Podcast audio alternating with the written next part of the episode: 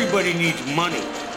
That's why they call it money. The best things in life are free, but you can give them to the birds and bees. I need. From Fool Global Headquarters, this is Motley Fool Money. It's the Motley Fool Money Radio Show. Thanks for being here. I'm Chris Hill. Joining me in studio this week from Motley Fool One, Jason Moser. From Motley Fool Pro and Options, Jeff Fisher. And from Million Dollar Portfolio, Ron Gross. Good to see you, gentlemen, as always. Hey, hey, Chris. We've got the latest from retail, restaurants, and industries that start with something other than the letter R. Carl Quintanilla from CNBC and HBO Sports is our guest this week. And as always, we'll give you an inside look at the stocks on our radar. But we begin this week with the big macro. November's jobs report out Friday morning, Ron, and the lum- uh, numbers looking pretty good. 321,000 jobs added for the month.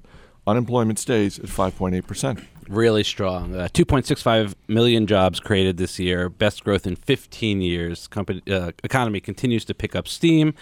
I would say the one maybe not so great thing is uh, the wage growth numbers. Um, there are some reports saying that this looks a little bit interesting because they ticked up a bit. I think inflation adjusted, though, we're looking pretty much at flat. Um, wage growth, which can you have flat growth? Basically, that, that means no growth. Um, so that that's the one non-silver lining. Um, but all in all, I think these numbers are really strong. It's great to see that U6 number continue to tick down. That more the the, the bigger, broader gauge of employment. Um, so things on the uptick. Jeff Fisher, what stands out to you when you look at the big macro? So the other thing is they revised numbers for prior months too. So more people are working, and that's always ultimately a good thing. Now give those people some time to you know get back on their feet, save some money, and then they may spend more. And may, we may see it in the economy. Meanwhile, Europe should really take a, a a page from our book and get off their doofuses and do something. So Wow. the, the ECB ha, has now, since September, October, promised to do something to stimulate the economy. I was going to say, a couple of weeks ago, we talked on this show about Yes. European central Bank saying, yeah, we're going to expand our QE program. saying they would do that, and everyone thought they may, or most people thought they would, in this month's meeting, and they did nothing. They said really the same thing that they they said in October and November, which is they're thinking about it. They they they'll they'll do everything they can to to stick to their mandate, which is their mandate is two percent inflation on average each year. It hasn't been. Europe has not had two percent inflation for nearly two years. It's drifted all the way down to almost zero percent inflation, which of course gets to be dangerous. You do not want deflation. So we don't know what they're waiting for. Hopefully by January they'll they'll have some stimulus to share. But they didn't even say they would by January possibly. They just said sometime next year. So what you have here is a marriage of really nine couples, 18 different countries that used to be uh, historically are at each other's necks, now trying to work together. And it's commendable that they're trying, and it just takes a lot of time. It takes them time to make decisions. Jason? Yeah, I mean, speaking of revisions, uh, I mean there are there are signs that there there is some spending going on there. I mean, uh, along with unemployment numbers being revised, there were re- revisions to the personal savings rate. It's it, it appeared that the, the savings rate was growing over the past few months. Uh, those numbers have been revised down towards uh, you know, closer to five percent, which you know that that is pretty low when you look at it in the historical context. But it presents an interesting dilemma for, uh, you know, I think economists really like to noodle this one around because on the one hand, if you have a low savings rate, that means that people are out there spending, right? But and, and that's a short term plus. The the problem there is that the low savings rate sort of indicates that people aren't really preparing for the future, uh, which is then a long term risk. And so I think you know seeing seeing watching that personal savings rate is, is an interesting indicator um, uh, of the of the spending behavior out there. And and right now it appears that people are are spending. Yeah, in that counterintuitive move we sometimes see, uh, despite all this good news, the markets were kind of muted. Um, and that's mostly because now people turn their attention to worrying about the Fed raising interest rates perhaps sooner um, than they would have if things weren't so rosy. So, you know, every every silver lining has a black cloud or, or whatever saying you want to do there. But the markets didn't really react like I thought they would. All right, let's get to earnings, and we'll start with a tale of two fashion retailers. Uh, Abercrombie and Fitch had previously warned that third quarter results would not be that gre- uh, great, and uh, Jason, this week they made it official. Sales down in the U.S. Uh, and abroad. The stock down for the week. Meanwhile, the Gap's third quarter profits came in higher than expected, growing same store sales. Uh, it really seems like they're turning things around. Yeah, Abercrombie and Fitch is just a perpetual disappointment. I mean, like you just don't want to invest in this company ever because it's it's really got two big strikes against it. Number one, leadership. I think Mike Jeffries is just not fit to run a company. Uh, and then number two, it's teen retail, and, and teen retail is just notoriously fickle. They live short lives, and teens are always going somewhere else when, when that when that you know line or that brand becomes a little bit more popular than it's than it's cool to be. Uh, and so, I mean, you look at the financial health of the company. I mean, the margins are getting squeezed over time. They just don't have any pricing power there, really. Uh, you know, conversely, you look at something like uh, the Gap, and the Gap is much more diversified, right? It's not just the Gap. It's Old Navy, it's Banana Republic, it's Athleta. All of these things combine to, to offer a broader consumer base. In, in the company's obviously, uh, you know, far better led uh, than, than something like Abercrombie and Fitch. And I think the really the standout with uh, the Gap this this November uh, was Old Navy, and, and, they're just really doing a wonderful job in marketing, uh, getting customers in the store, using sort of that omni-channel uh, presence to sell online as well. Uh, you know, Old Navy is, is more affordable as well, so I think it's, it's attractive for a lot of families looking to buy clothes for you know them or their kids. Uh, and so, yeah, definitely the tale of two retailers there, uh, and, and, I certainly see more light at the end of the, of the, tunnel for something like Gap versus something like Abercrombie and Fitch. Abercrombie and Fitch's stock has lost to the market for ten years running. What does it take for Mike Jeffries to get booted? They better out get company? off their doofuses. I mean, that's a good point, though. It's going to take activist investors, right? I mean, he's not going to step down on his uh, own accord, I don't think. So it's going to take activist investors, and, and, I don't even know that activist investors would really be interested in this thing either. Ulta Salon Cosmetics and Fragrance hitting a new all-time high this week after third quarter profits came in higher than expected. And Ron, uh, Mary Dillon has been CEO for about a year and a half she's really getting it done over there. Are you rubbing salt because you know I sold the stock at 91 and it's now 130? Is that, is that what you're doing? That was not my intention, but I consider it an added benefit. Boy, I tell you, we, we sold at 91. Uh, it was a small position, and we couldn't get comfortable with the growth rates the company was going to need to put up to, to kind of work into that valuation. But boy, oh boy, are they doing it. And were we wrong? You know, 10% comp sales, 20% overall sales, EPS growth, growth of 30%. They opened up 50 new stores, margins widened. I mean, they're just knocking the cover off the ball. Still plenty of growth runway ahead of them. They've got about 765 ish stores. They could probably get to 1,200, maybe even more over time they are getting it done. Historically, when you look at their store count, is that something that they've been conservative? Because we certainly see that with companies like Chipotle, obviously a very different industry, but they're very conservative about how they grow their store count. They're doing a good job. They they are raising their projections as they see how how uh, opportunities present themselves and how the company is doing. They originally had a goal of about a thousand stores, then they upped it to twelve hundred stores. If things continue to go this well, I could see them even upping that, especially if, if they go you know know, outside of the United States in a bigger way. Shares of the Walt Disney Company hitting a new t- all-time high this week after the company announced it is raising its quarterly dividend 34%. And Jeff, I think many people watching this company were expecting a raise in the dividend. I don't think anyone was expecting it to be this high. It is. It's a sizable increase, thirty-four percent, but it's still dividend. Uh, their dividend payout still only runs around twenty percent of Disney's revenue, Chris. So there's room for this to grow. I mean, some people, some companies pay out 40% of earnings uh, once they're a kind of a mature business. But you said 20% of revenue. Did you mean 20% of earnings? 20% of net income. Income. Got it. Thank you. Thank you, Ron. Sure. Uh, so yeah, it's a it's a nice increase, but Disney has room to keep increasing it still, and and the company is just it's hitting on all cylinders to pay homage oh, to I Ron. haven't said that in a while. I thank you. you haven't. The royalty check is in the mail. I mean, Disney is a franchise powerhouse from ESPN to Pixar, which they acquired, to Marvel characters, which they acquired, to Star Wars now, which they acquired. And they do not hit a false note with these characters that they acquire and then re monetize. And uh, it, they're going to have a really good year ahead of them, I believe, next year as well. Uh, their parks are doing extremely well. Their movies are doing well. They have Star Wars next December. But the long term story is even more promising. Since since 2004, so the last 10 years, Disney has basically doubled its profitability, its return on capital, return on assets, return on equity. All those measures that we care about have, have nearly doubled in the last 10 years.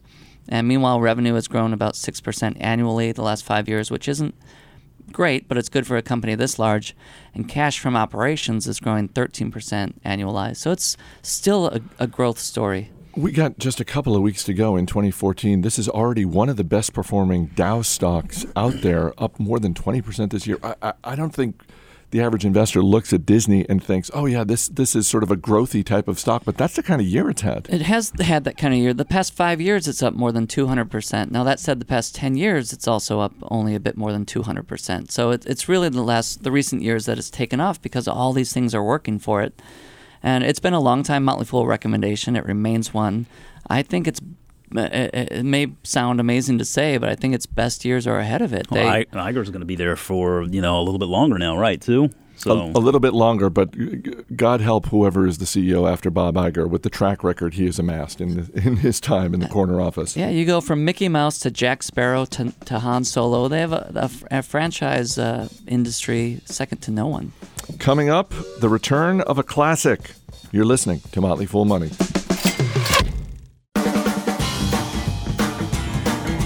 As always, people on the program may have interest in the stocks they talk about, and the Motley Fool may have formal recommendations for or against. So don't buy or sell stocks based solely on what you hear. Welcome back to Motley Fool Money. Chris Hill here in studio with Jason Moser, Jeff Fisher, and Ron Gross. Guys, before we get to some recent restaurant news, how are we feeling about holiday retail? We're, we're a week removed from Black Friday. And Ron, I think immediately in the wake of Black Friday, there was a little bit of doom and gloom because the numbers weren't quite as robust as Yeah. last year. But Cyber Monday, the, we, we rang up 2 billion. Yeah, the numbers confuse me because you know Cyber Monday did you know the online did po- well, uh, in store did poorly. The the people are extending the amount of sales days. It's sometimes not apples to apples. I think we're continuing to see online do well. It's cannibalizing the the brick and mortar sales as you would expect. Overall, I think things look relatively strong, but the numbers say we're a little bit weak. It's uh, uh, it. How much of retail is animal spirits? You know, and this year it seems like animal spirits are just kind of mediocre. I don't. I don't hear about people excited to go out and shopping and shop. People don't seem to react to the urgent one day sales anymore. Everyone's buried under email promotions and sales, and we don't need it. Well, Jason, we were talking earlier in the week. It does seem like we are moving towards Black Friday as a singular 24 hour event being less and re- less relevant, whereas the entire season may just maintain its relevance. Right. Yeah. I mean, it's it's losing its exclusivity, and so it, it probably should be changed to something like Black November and Cyber December, because really it's those two months in totality that we need to focus on. And so there, there's no urgency. I, I know I certainly have felt no urgency whatsoever, even even as my inbox continues to get peppered with daily deals that you know I delete immediately because at some point we'll, we'll go do some shopping there. But but these retailers are all racing to the bottom already, cutting cutting prices, and, and you know I think Ron's Ron's point there of, of the the bricks and mortar uh, sort of cannibal, cannibalization problem there is is a good one to note because your pure e-commerce plays, and I'm looking in your direction, Amazon, are, are really benefiting from that. Um, but but yeah, I mean it's we're going to see more spending as the month goes on, and we'll just check it all out in 2015. Next week, Burger King Worldwide will seek final approval from shareholders on the company's purchase of Tim Hortons.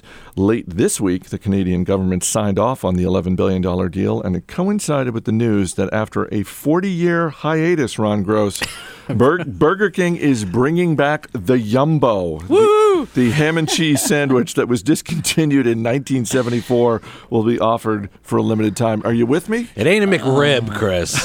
Come don't on. Uh, What? It's a ham sandwich. Am I right? And cheese and lettuce For like three bucks. Uh, on a hoagie roll. And that's what their could go wrong? Their freshest Sounds idea. amazing. Remember 1973? Or let's bring that back. Yeah. On Friday, Starbucks opened a new 15,000 square foot location in Seattle, but it's not just any Starbucks location. This is dubbed, and I'm quoting here, Starbucks Reserve Roastery and Tasting Room. CEO Howard Schultz referred to it as the Willy Wonka of coffee. So, so we must turn to our resident Willy Wonka expert, and that is Steve Broido, our m- man behind the glass. Steve, that's a pretty high bar Mr. Schultz is throwing out there, comparing his new coffee shop to Willy Wonka. I agree. Do you, do you think? Do you think they can hit that? I doubtful. I, I think I think uh, that's going to be pretty challenging. Can we fly out I was today? going say this we, we, weekend? we need a little market Just remember, research. a little nonsense now and then is relished by the wisest men. I think he needs There to go go. full Willy Wonka and offer some golden tickets. Uh, let's get to the stocks on our radar this week, and Steve Broido will uh, hit you with a question. Ron Gross, what do you got? I'm going down swinging with Titan International. I'm going to keep bringing it up until we make money, my friend. TWI, maker of industrial tires and wheels, in a cyclical downturn, but the CEO just bought 82,000 shares this week for $800,000. Typically a good sign. Um, this stock is at $10. It should be worth 22.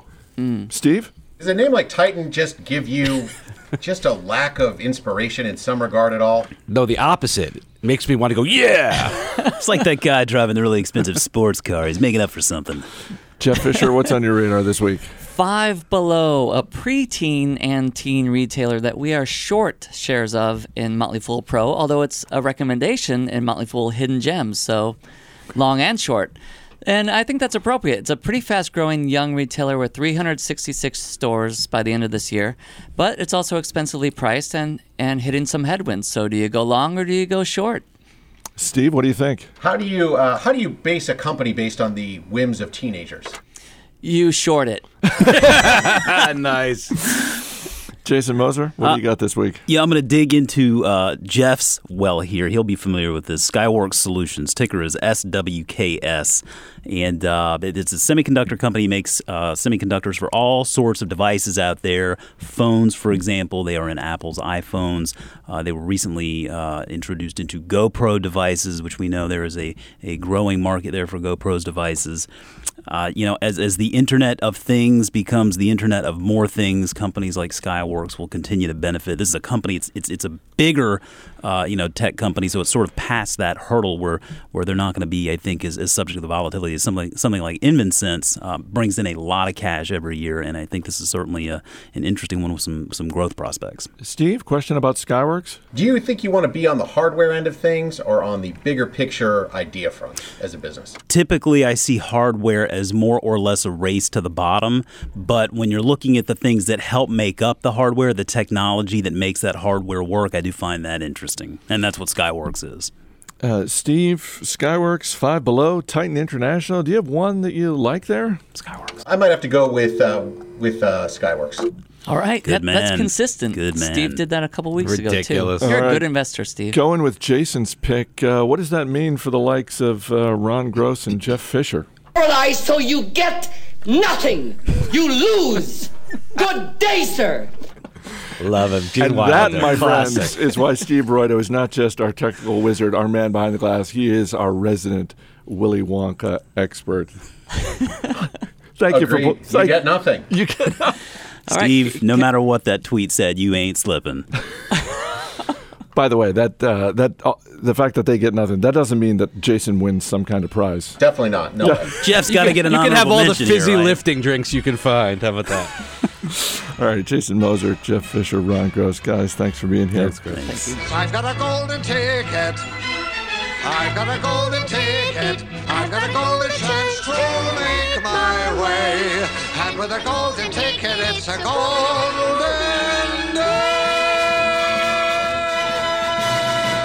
Uh, before we go to break, I want to mention Motley Fool Supernova, our service that is open for a limited time. You can learn more just by going to supernova2015.fool.com. You get a guided tour of the service, all of David Gardner's personal stock picks together in one place. That's Motley Fool Supernova.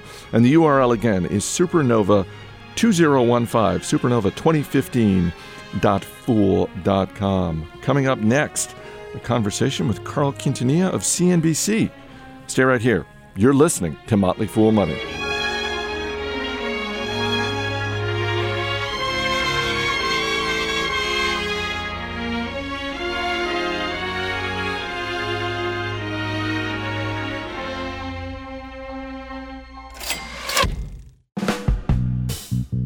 Welcome back to Motley Fool Money. I'm Chris Hill. When the opening bell rings at the New York Stock Exchange, my guest this week has a front row seat because that's where he works. Carl Quintanilla is the host of CNBC's Squawk on the Street, which you can catch each weekday morning at 9 a.m. Eastern. Carl, thanks as always for being here. Happy holidays, Chris. Happy holidays to you as well. Um, we are just a few weeks away from the end of 2014. When you look back over the year we've had so far in business, are there any stories that sort of stand out to you in terms of, oh, this is this is one I think we're going to remember 2014 for. Certainly, uh, you look over the last few months, and increasingly the price of gas dropping um, is is in that conversation. Absolutely, um, gasoline and oil. Um, what a punch in the gut for a lot of hedge funds. It's been extraordinarily painful for a lot of people who were in that debt. Uh, but what a boon for the consumer, and and I'll be interested to see over the next few weeks whether or not that really moved the needle on, on the holiday shopping season and retail. You know, I think more than stories, it's more about general narratives and dynamics this year. Uh, a market that nobody really trusted to go up because it already had gone up so much continued to make some gains. Uh, employment has held in there. Um, the the rise of what we are now calling, I guess, disruptors. Right? I mean, Uber just raised a billion more dollars this week. Um, I think those are the kinds of things we'll be talking about at least into the sec- into the middle of 2015. Those are not going away anytime soon. Yeah, you mentioned the market this year. I got to say, uh, and again, we're a few weeks away from the end of the year, so certainly uh, I could jinx things here. But as of this moment, the market's up around 11% for the year. I don't know a lot of people who are expecting that on the heels of 2013 when the market was up 30%.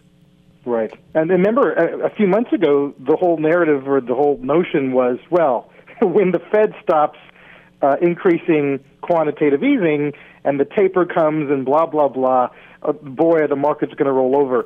Hasn't happened. Now, that it doesn't mean it won't.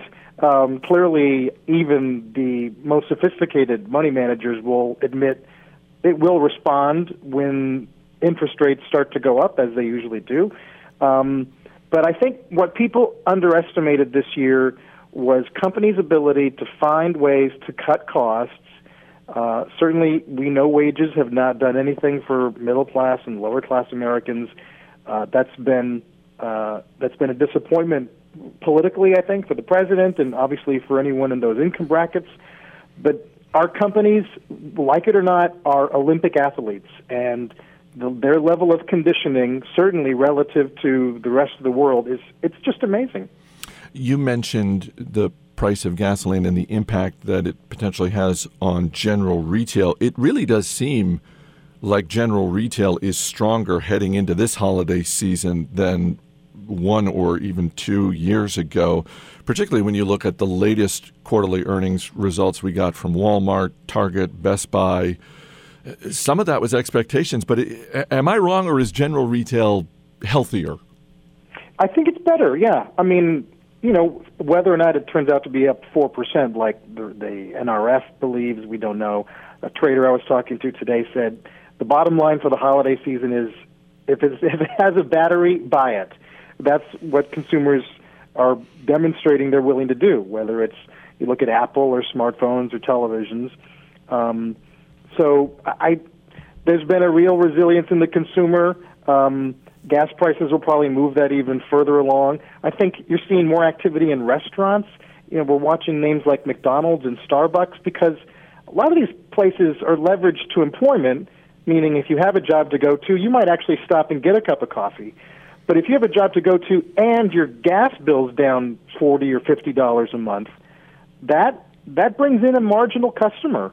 And uh, I think that's going to impress people who think the economy is unable to get out of this sort of medium uh, level of strength.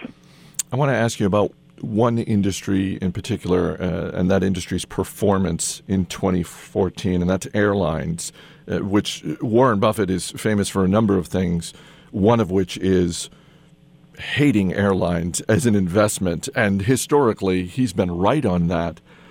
But wow, so far in 2014, you look at Delta and United, and their stocks up more than 60%. American Airlines almost doubling. Southwest more than doubling. Is is this is this simply a reflection of what we're seeing with the cost of fuel and greater profit margins, or is this something that is, dare I say it, sustainable heading into 2015? Mm. It's a tough one. I mean, Buffett learned his lesson the hard way, as you point out, with U.S. Air. I mean, that was uh, hugely embarrassing for him. But that was a different time. That was a time where you and I could go to the desert, you know, the Chris and Carl Air, airline company. We could go to the desert, rent a cheap plane, start putting in capacity on, you know, non-competitive routes, slash our price stru- our fare structure, and steal some share. That just doesn't happen anymore. We don't have startup airlines cropping up every other day. Uh, JetBlue was originally one, and there's a couple others out there. But there's been a lot of consolidation. Um, the unions have surprisingly played along. Fares have gone up, as I'm sure you've noticed if you tried to book any holiday travel. Oh, yeah. And then you get oil coming down 30 percent. Um, it's just a dream environment for for these companies, and Delta especially was so prescient. They uh, started going vertical, uh, essentially creating their own refinery structure. They just a brilliant play ahead of, of what's happened here. So I don't know if I'd buy them into 2015. They've had such an amazing run, but this is clearly not your Warren Buffett's airline environment. Totally different. The first employee, just so I'm clear, the first employee you and I hire would be an actual pilot, though, right, for our startup airline? Okay, sure. Okay. I'll go along with you on that. Um, we had some big names CEOs uh, riding off into the sunset this year. Obviously, Steve Ballmer leaving early in the year from Microsoft, Alan Mulally from Ford Motor. Those were pretty widely telegraphed, but we also had Frank Blake with a tremendous run at Home Depot, and Larry Ellison leaving Oracle. And I, I don't know about you, but I was genuinely surprised by Larry Ellison leaving Oracle, despite the fact that he's 70 years old. He just seemed to relish the role of leading that company. Uh, was that at all a surprise to you? I, you know, I think you got. We have to be careful with our definition of leave, right? Um, clearly, from an operation standpoint, yeah, he's probably not making day-to-day decisions, but he just owns so much of the company, um, and uh, has had historically such a heavy hand. I have to believe his influence is not going to just disappear.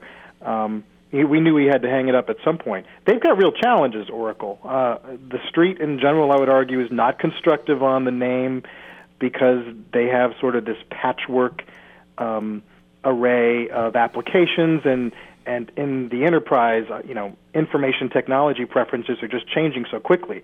So we hear a lot of analysts arguing that they'd rather buy Microsoft over Oracle but it was that was obviously a huge departure from a CEO standpoint, and there have been others too. Procter and Gamble uh, is just one that comes to mind. Uh, the Ballmer thing's interesting because although he left, he still owns is it 300 million shares. Um, I, I asked today on the air. I said, "How embarrassing is it that when you leave, the stock goes up 50%. but when you own that much stock, it's like, well, okay, I'm happy. I'm happy enough with that. Yeah, that probably smooths over any hurt feelings you may have. Uh, as we head into 2015, is there a particular industry that you're curious about? It seems like the as we talked about last year at this time, the lines between broadcast television, cable television, streaming, etc., just continue to get blurred. And in 2015, we'll have HBO launching their new uh, streaming service. But uh, is there anything in particular you're most interested in as we head into a new year? Well, uh, media is obviously one that, that hits close to home, and I work. I'm employed by Comcast, which is a cable company. Uh, we have a big deal on the line, uh, getting the acquisition of Time Warner Cable approved. I, you know, I you just saw the Nielsen numbers this week um, in the most recent quarter. Uh, traditional television viewings down four percent, streaming's up sixty percent. We so we all know this train is coming, but it's unclear who's going to be able to hop on board, who's going to get the best seat. Obviously, we're all as, as an industry just investing in content like there's no tomorrow because that is that is the one sure thing. You get good content, you will be able to monetize it no matter no matter what the distribution channel is. So it's terribly exciting and and frustrating and I'm sure terrifying for executives whose job it is to figure that out. I also think um, cars are going to be interesting. We're going to do 17 million new cars this year. Um, what's the upside from that? Do we start seeing auto loans getting a little more iffy? You know, more subprime loans, things like that. If gas prices stay low, does that mean you and I can go out and get an SUV instead of a Prius? Prius sales were down 14% in November. What does that mean for Tesla? So that's gonna those are gonna be good questions for next year too. Coming up, we'll dig into the business of sports. This is Motley Fool Money. Let's take a ride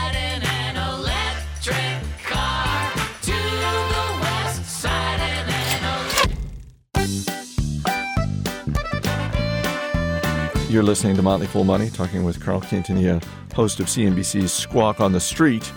And when he's not doing that, he's guest anchoring the NBC Nightly News with Brian Williams or the Today Show. And apparently, my friend, you're you're not busy enough with all of that because since the last time you were on this show, you went out and got yet another job as the newest correspondent uh, correspondent on the award-winning HBO series Real Sports with Bryant Gumbel.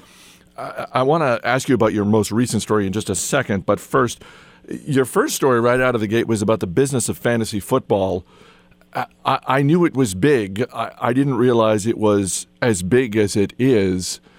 Uh, was there anything about that that surprised you? Because I, one of my takeaways from watching these people who are engaged, not just in fantasy football, but fantasy sports and, and betting large amounts of money on just one night's worth of baseball games, that sort of thing, is, is that a disruption to Las Vegas? Is that something that the sports leagues themselves are happy about because presumably people are more engaged, or do they think, "Uh, this is this is ultimately going to be our undoing"? It, it's obviously hugely controversial. I was not prepared for some of these numbers um, in terms of the the amount of money that's going to be won, a billion dollars next year, and that's just from the industry's number one player. Um, I think it reflects uh, the fact that sports uh, is they need to lock in market share. These individual leagues um, are looking at big demographic changes in this country. They're looking at big changes in, in distribution, like we were just talking about. And I, don't, I, don't, I think it's exactly why the commissioner of the NBA said we ought to legalize gambling. They need to give people a, a financial motive to watch. So they are backing this daily fantasy trend. I, they, I think they, they, they'll do whatever they can to make sure they don't end up becoming the next bowling or the next golf. That's going to be a hugely competitive issue in the next, I would say, five to ten years. I wrote on Twitter earlier this week that my favorite football team is the New England Patriots, but now my second favorite team is the Watts Bears. uh, this is a youth football team that you profiled on the most recent episode of Real Sports with Bryant Gumbel. Uh, for those who haven't seen it, can you share a little bit about uh, sort of how this team came to be? Because it's, I have to say, I, I went in thinking, well, this will be a nice story about an inner city uh, football team uh, in a troubled area of the country, and it turned out to be so much more than I was expecting. Well, we know LA historically has had um, very poor relations between the African American community and the police department. It goes back to Watts 50 years ago. Rodney King made things even worse. But in this very concentrated area of LA, known as Watts, they got a grant to let cops start finding ways to build trust again with their neighbors. And a few of these cops said, let's coach Pop Warner football. Uh, let's get kids from different projects, they call them developments, different developments, to play together, even though their parents might have been on rival gangs. They've brought crime way down, especially violent crime and homicides. Um, you've got kids hanging out with cops who would have never even wanted to be seen near a cop before. It's been a huge success. Um, they're very proud of it. The big question is whether or not there's the money and the will for other cities to try to replicate it. But certainly, in, after the kind of uh, week and fall that we've had with Ferguson and now the Eric Garner case in New York, I think you're going to find municipalities trying to find ways to build some bridges because a lot of them are, uh, I would argue, endangered. Let's stick with the business of sports for a second because the NFL and the NCAA are cash machines. And if they were stocks and you were holding them for the past 10 years, you're doing more than okay. But the NFL has a risk in terms of the health issues the more we learn about concussions and their effect. And the NCAA has its own risk with uh, this growing drumbeat of questions about the amateur status and should athletes be paid, particularly in football and men's basketball. Uh, first, of those two, which one do you think is at greater risk right now? Oh, I would argue uh, if if if the question is which will tip, I think we'll see student athletes be compensated uh, quicker than we see the NFL have some massive uh, shift in policy. I I just think the the NCAA story has a little more uh, momentum, and they've had a head start. People have been grousing about this for a while. The NFL, you know what? I, people been calling for Roger Goodell's head for a long time. This Ray Rice story is troublesome. The Peterson story is troublesome, and they will make uh, they'll make changes to their uh, rule structure. I'm sure, but in a fracturing media environment, football's where it's at. I mean, as I said to someone today, they will remain, even though ratings might have slipped over the past few years for, for football, they will remain the tallest, I was going to say midget, but I'll say little person in the room. Um, and if you want eyeballs, if you want scale to, for your for your advertising, that's where you'll go first. So I don't I don't see the pressure on the NFL being as painful as it is right now for the NCAA. Well, and you mentioned earlier the Nielsen ratings for broadcast television, and just check any week this fall, and among the top five, certainly among the top 10 most watched programs in a given week on broadcast television Sunday Night Football on NBC, uh, Thursday Night Football for CBS when it was on CBS, and if you want to throw ESPN in there for Monday Night Football, you get Oh. that as well. Yes, and tonight I'm not sure when this is going to air, but um, tonight we have a showdown between Dish and CBS, and in Denver, will they have their Bronco game this weekend? A, a game that got a 47 share in the in that local market last week. I mean, you just can't. No one else delivers those kinds of households and scale and that kind of scale. So it- it's going to be a fascinating uh, public relations story and communication story for the league. But I just don't see wholesale change coming to it the way some expect. All right, before I let you go, we'll wrap up with a round of buy, sell, or hold. The movie This does, is my favorite part. the movie does not come out for another 54 weeks, but it's already got a lot of buzz. Buy, sell, or hold. Star Wars Episode 7 The Force Awakens. I was a Star Wars fanboy from my early youth, but Phantom Menace was a big lesson. I'm gonna I'm gonna go hold for now. In 2014, this business became the most valuable company in the world in its category, but it is still privately held. Buy, sell, or hold the Lego company going public in the next three years. Hmm. Three years. I'll say I'll say sell. I don't see it happening. They why why would you? They already have such mind share and market share. I've got five year old twins and I I'm literally standing knee deep in Legos right now. An early nominee for the IPO of 2015 has taken some hits to its reputation recently. Buy, sell, or hold Uber. Uber. Um, I will buy Uber. I, even though some of these valuations are crazy, I the they're being valued now at a bigger uh, valuation than Delta Airlines. And when you think about how much capital Delta has, it's just mind-boggling. But I think there's room to grow. And finally, this team made it to the Super Bowl last year. Buy, sell, or hold a return trip to the Super Bowl on February 1st, 2015 for your Denver Broncos. That is a double leverage long buy, but I can't guarantee what happens once we get there. CNBC, HBO, NBC, Twitter. This man is everywhere and for good reason. Carl Quintanilla, have a wonderful holiday, my friend. Chris, it's good to talk to you again. That's going to do it for this week's show. We'll see you next week.